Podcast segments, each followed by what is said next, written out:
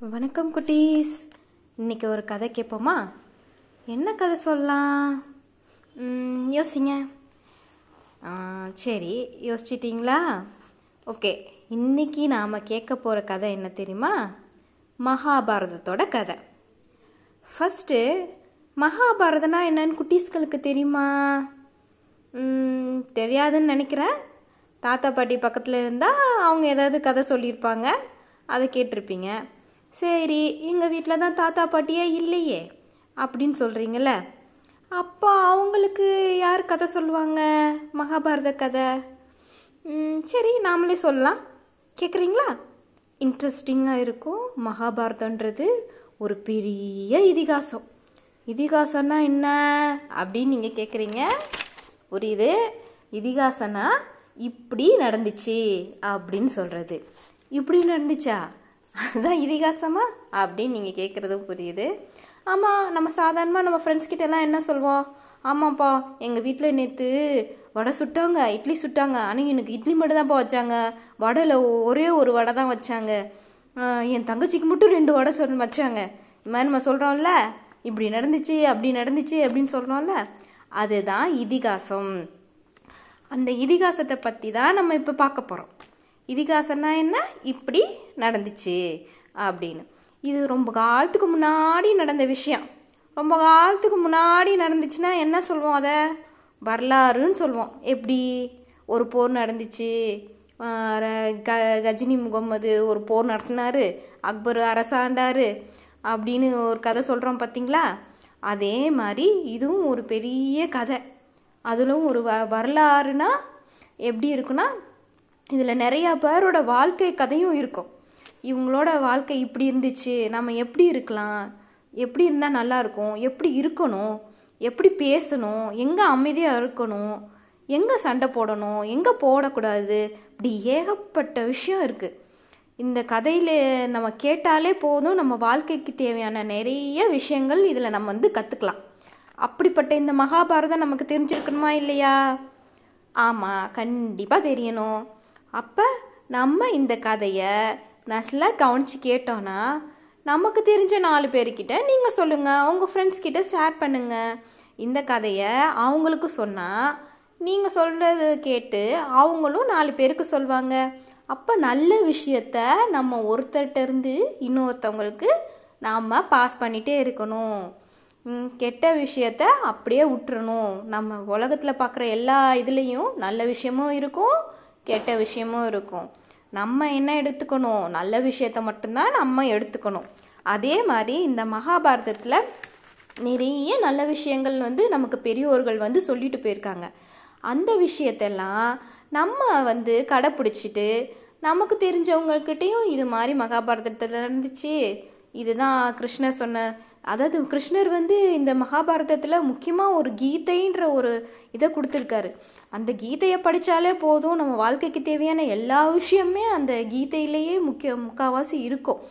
சரிங்களா? அது மாதிரி இந்த மகாபாரதன்றது ரொம்ப பெரிய இதிகாசம். அதில் நிறைய முக்கியமான விஷயங்கள் முக்கியமான சம்பவங்கள் எல்லாமே இருக்குது அதெல்லாம் நம்ம தெரிஞ்சுக்கிட்டோன்னா நம்ம ஃப்யூச்சரில் நம்ம லைஃப் வந்து ரொம்ப நல்லா போயிட்டு இருக்கும். சரி இந்த மகாபாரதத்தை எழுதுனது யார் தெரியுமா? யார்? வேதவியாசர். அவர் யார்? அவர் ஒரு முனிவர்.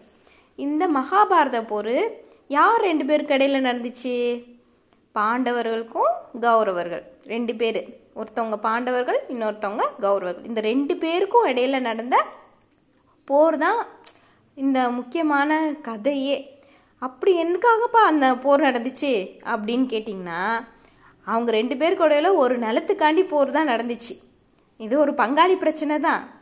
ஆனால் பார்த்தீங்களா ஒரு ஒரு சின்ன நிலத்தை அவங்க கௌரவர்கள் வந்து பாண்டவர்களுக்கு வந்து கொடுத்துருந்தாங்கன்னா இந்த போரே நடந்திருக்காது. பாண்டவர்களுக்கு கொடுத்துருந்தா போரே நடந்திருக்காது. ஆனால் இந்த கௌரவர்கள் வந்து ஒரு சின்ன இடம் கூட கொடுக்கல. அவங்க கேட்டாங்க ஃபஸ்ட்டு ஒரு ஊரை கேட்டாங்க ஒரு நாட்டை கேட்டாங்க அப்புறம் ஒரு ஊரை கேட்டாங்க ஒரு இடத்த கேட்டாங்க இல்லை ஒரு ஒரு செண்டு இடமாவது கொடுன்னாங்க. அதையும் கொடுக்கல எதுவுமே கொடுக்கல. அதனால தான் இந்த போரே நடந்துச்சு. அவங்க மட்டும் ஃபஸ்ட்டு சின்னதாக இருக்கும்போதே பிரச்சனையை முடிச்சிருந்தாங்கன்னா இவ்வளோ பெரிய போரே நடந்திருக்காது. அதனால தான் ஆரம்பத்துலேயே நம்ம என்ன செய்யணும்? பிரச்சனை ஏதாவது வந்துச்சுன்னா நம்ம சின்னதாக இருக்கும்போதே ஊசி வெடி மாதிரி முடிச்சிடணும். அதுவே பெருசாக இருந்துச்சுன்னா என்ன ஆகிடும் ஆட்டாம்பா மாதிரி ஆடியே போயிடும் சரி இந்த கதையில் நம்ம சன் டிவியில் பார்ப்போம் பார்த்தீங்களா? சூரிய வம்சம் சூரிய வம்சம்னு யார் சன் டிவியில் நிறையா வெட்டி சூரிய வம்சம் படம் போட்டுருவாங்க. அந்த சூரிய வம்சம் படம் யார் நடித்தது சரத்குமார் சார் நடிச்சிருப்பார். அதே மாதிரி இந்த மகாபாரதத்தோட கதை வந்து யாரோட கதை அப்படின்னு பார்த்தோன்னா சந்திர வம்சத்தோட கதை. சரி அப்போ சந்திர வம்சத்தோட ஃபஸ்ட்டு ஆள் யார்? அப்படின்னா ஈஸி தான். நீங்களே கண்டுபிடிச்சிடுவீங்க சந்திரன் தான். சந்திரன் தான் ஃபஸ்ட்டு இந்த சந்திரனுக்கு யார் பிறந்தாங்க ஃபஸ்ட்டு புதன் பிறந்தாங்க. புதனுக்கு யார் பிறந்தாங்க? புருவன். இதே மாதிரி ஒருத்தவங்களுக்கு கீழே ஒருத்தவங்க இது மாதிரி தலைமுறை தலைமுறையாக ப பிறந்தாங்க. அந்த பதுமும் ப யயாதியிலேருந்து துஷ்யந்தன். யயாதின்னு ஒருத்தவங்க இருப்பாங்க. அவங்கள்லேருந்து துஷ்யந்தன் வரைக்குமே பதினோரு தலைமுறை ஆட்சி நடந்துச்சு இந்த சந்திரகும் சந்திர வம்சத்தில் வந்து. இந்த துஷ்யந்தன் வந்து யார்? துஷ்யந்தன் வந் துஷ்யந்தன் வந்து பதினாறு தலைமுறை ஆட்சி பண்ணவன். அவருக்கு பிறந்தவன் யார்? பரதன். அவருக்கு பிறந்தவர் பௌத் பௌமன். அவருக்கு பிறந்தவர் சுகோந்திரன். அவருக்கு பிறந்தவர் அஸ்தன். இப்படி ஒவ்வொருத்தவங்களா ராஜா வந்து ஆட்சி பண்ணிட்டே போகிறாங்க அந்த காலத்தில் வந்து எப்படி இருக்கும்? ராஜாங்கள் வந்து ராஜாவோட பசங்க தான் வந்து திரும்ப ராஜாவாக மாற முடியும். வேற யாரும் இப்போ இருக்கிற மக்களாட்சி மாதிரி அப்போ கிடையாது. ஓட்டு போட்டு தேர்ந்தெடுக்கிறது அது மாதிரி கிடையாது. அந்த காலத்தில் எப்படி இருக்கும்? ராஜாவுக்கு யார் பையனாக பிறக்காங்களோ அவங்க தான் வந்து திரும்ப ராஜாவாக முடியும்.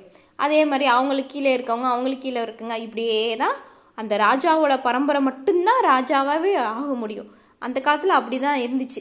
இப்போ தான் நம்ம வந்து ஓட்டு போட்டு இது பண்ணுறோமே அதனால நம்ம நமக்கு தேவையான தலைவர்களை நம்ம தேர்ந்தெடுத்துக்கிறோம். அதேமாரி லாஸ்ட்டாக பிறந்தவர் யார்? அஸ்தன். இந்த அஸ்தன் ராஜா வந்து அவருக்கு தேவையான ஒரு இடத்த வந்து ஆட்சி பண்ணியிருப்பார்ல? எப்படி நம்ம தமிழ்நாட்டில் நமக்கு ஒரு தமிழ்நாடுன்னு சொல்லி நமக்கு ஒரு இடம் கொடுத்துருக்காங்க. அதுக்கு ஒரு சிஎம் இருக்காங்க. முதலமைச்சர் இருக்காங்க.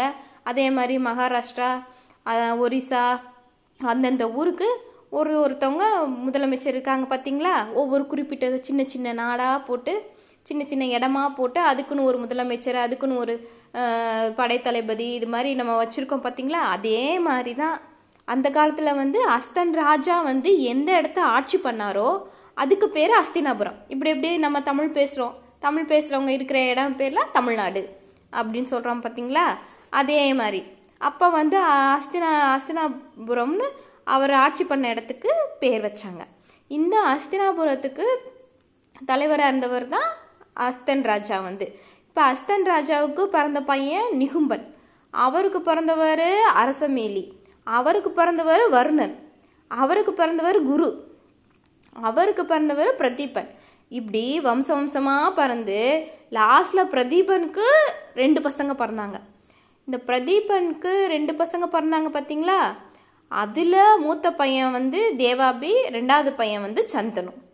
இப்போ மூத்த பையன் தேவாபி தான் ஆட்சி பொறுப்பில் இருக்கணும். ஆனால் என்ன ஆச்சுன்னா அவனுக்கு வந்து அவருக்கு வந்து கொஞ்சம் தோல்வியாதி இருந்துச்சு. அந்த தோல்வியாதி இருந்ததுனால அவரால் வந்து ஆட்சி பொறுப்பை ஏற்றுக்க முடியாது. ஏன்னா அந்த காலத்தில் என்ன பண்ணாங்கன்னா அவங்க வெளியில் தெரிகிற மாதிரி அரசு ராஜாவுக்கு வந்து எல்லாமே கரெக்டாக பர்ஃபெக்டாக இருக்கணும். வெளியில் தெரிய மாதிரி அவங்களுக்கு உடம்புல குறைபாடு இருந்துச்சுன்னா அவங்கள ராஜாவாக அந்த காலத்தில் நியமிக்க மாட்டாங்க. அப்போ ராஜா என்ன யோசிச்சாரு? அப்போ என்ன யோசிச்சாருன்னா சரி நம்ம மூத்த பையன் இல்லாட்டினா என்ன? நமக்கு சின்ன பையன் இருக்கான்ல அந்த பையனை வச்சு நம்ம ராஜாவாக நீக்கலாம் அப்படின்னு சொல்லிட்டு சந்தனுவை வந்து ராஜாவாக வச்சுட்டாங்க. இந்த சந்தனு ராஜா வந்து ரொம்ப திறமையான ஆள்.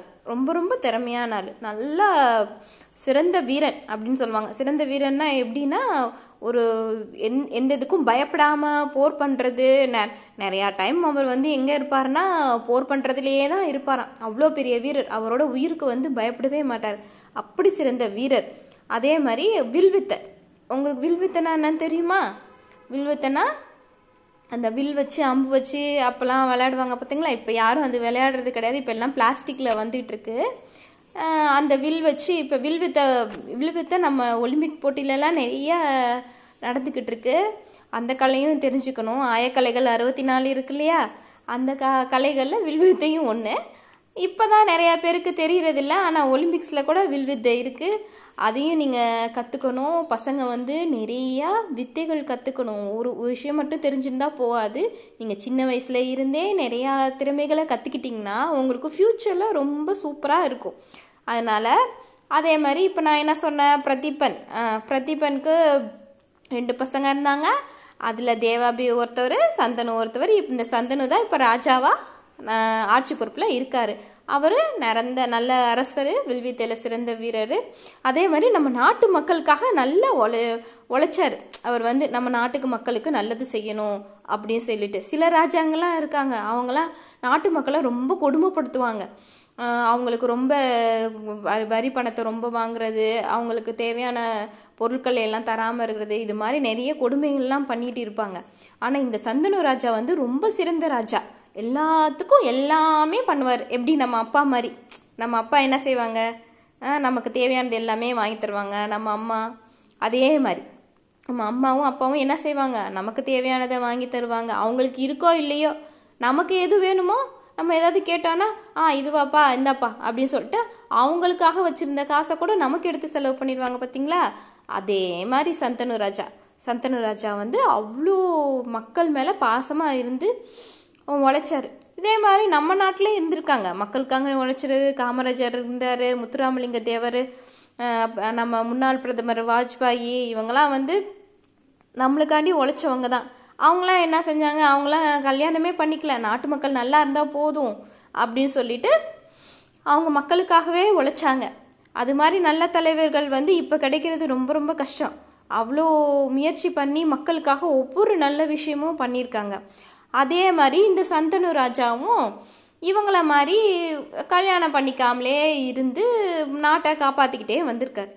அப்போது கொஞ்ச நாள் கழிச்சு தான் அவருக்கு தோணுது. என்ன தோணுது? நமக்கு அப்புறம் இந்த நாட்டை பார்த்துக்கிறதுக்கு யார் இருக்காங்க? அப்படின்னு. ஏன்னா இப்போல்லாம் நமக்கு எப்படி இருக்குது எலெக்ஷன் இருக்குது நம்ம ஓட்டு போடுறோம். ஓட்டு போட்டு மக்க இது தேர்ந்தெடுக்கிறோம். சிஎம்மை தேர்ந்தெடுக்கிறோம். எல்லாமே செய்கிறோம் ஆனால் அந்த காலத்தில் அது மாதிரி ஓட்டு போடுற இது கிடையாதே. ராஜாவுக்கு பின்னாடி ஒரு இன்னொரு ராஜா. ராஜாவுக்கு பின்னாடி அவங்களுக்கு பிறந்தவங்க அவங்களுக்கு பிறந்தவங்க. இப்படியே தான் இருந்தது. அப்போ சந்தனு ராஜாவுக்கு இந்த மக்களை பார்த்துட்டே இருந்ததுனால இவருக்கும் வயசாயிடுச்சு. வயசானதுக்கப்புறம் தான் இவருக்கு தோணுது நம்ம கல்யாணம் பண்ணாமல் விட்டுட்டோமே. இப்போ நமக்கு அப்புறம் இந்த ஆட்சி பொறுப்பை யார் ஏற்றுப்பாங்க யார் நல்லா பண்ணுவாங்க? அப்படின்னு இவருக்கு வந்து ஒரு கவலை இருந்துச்சு. அப்புறம் அவர் என்ன பண்ணார்?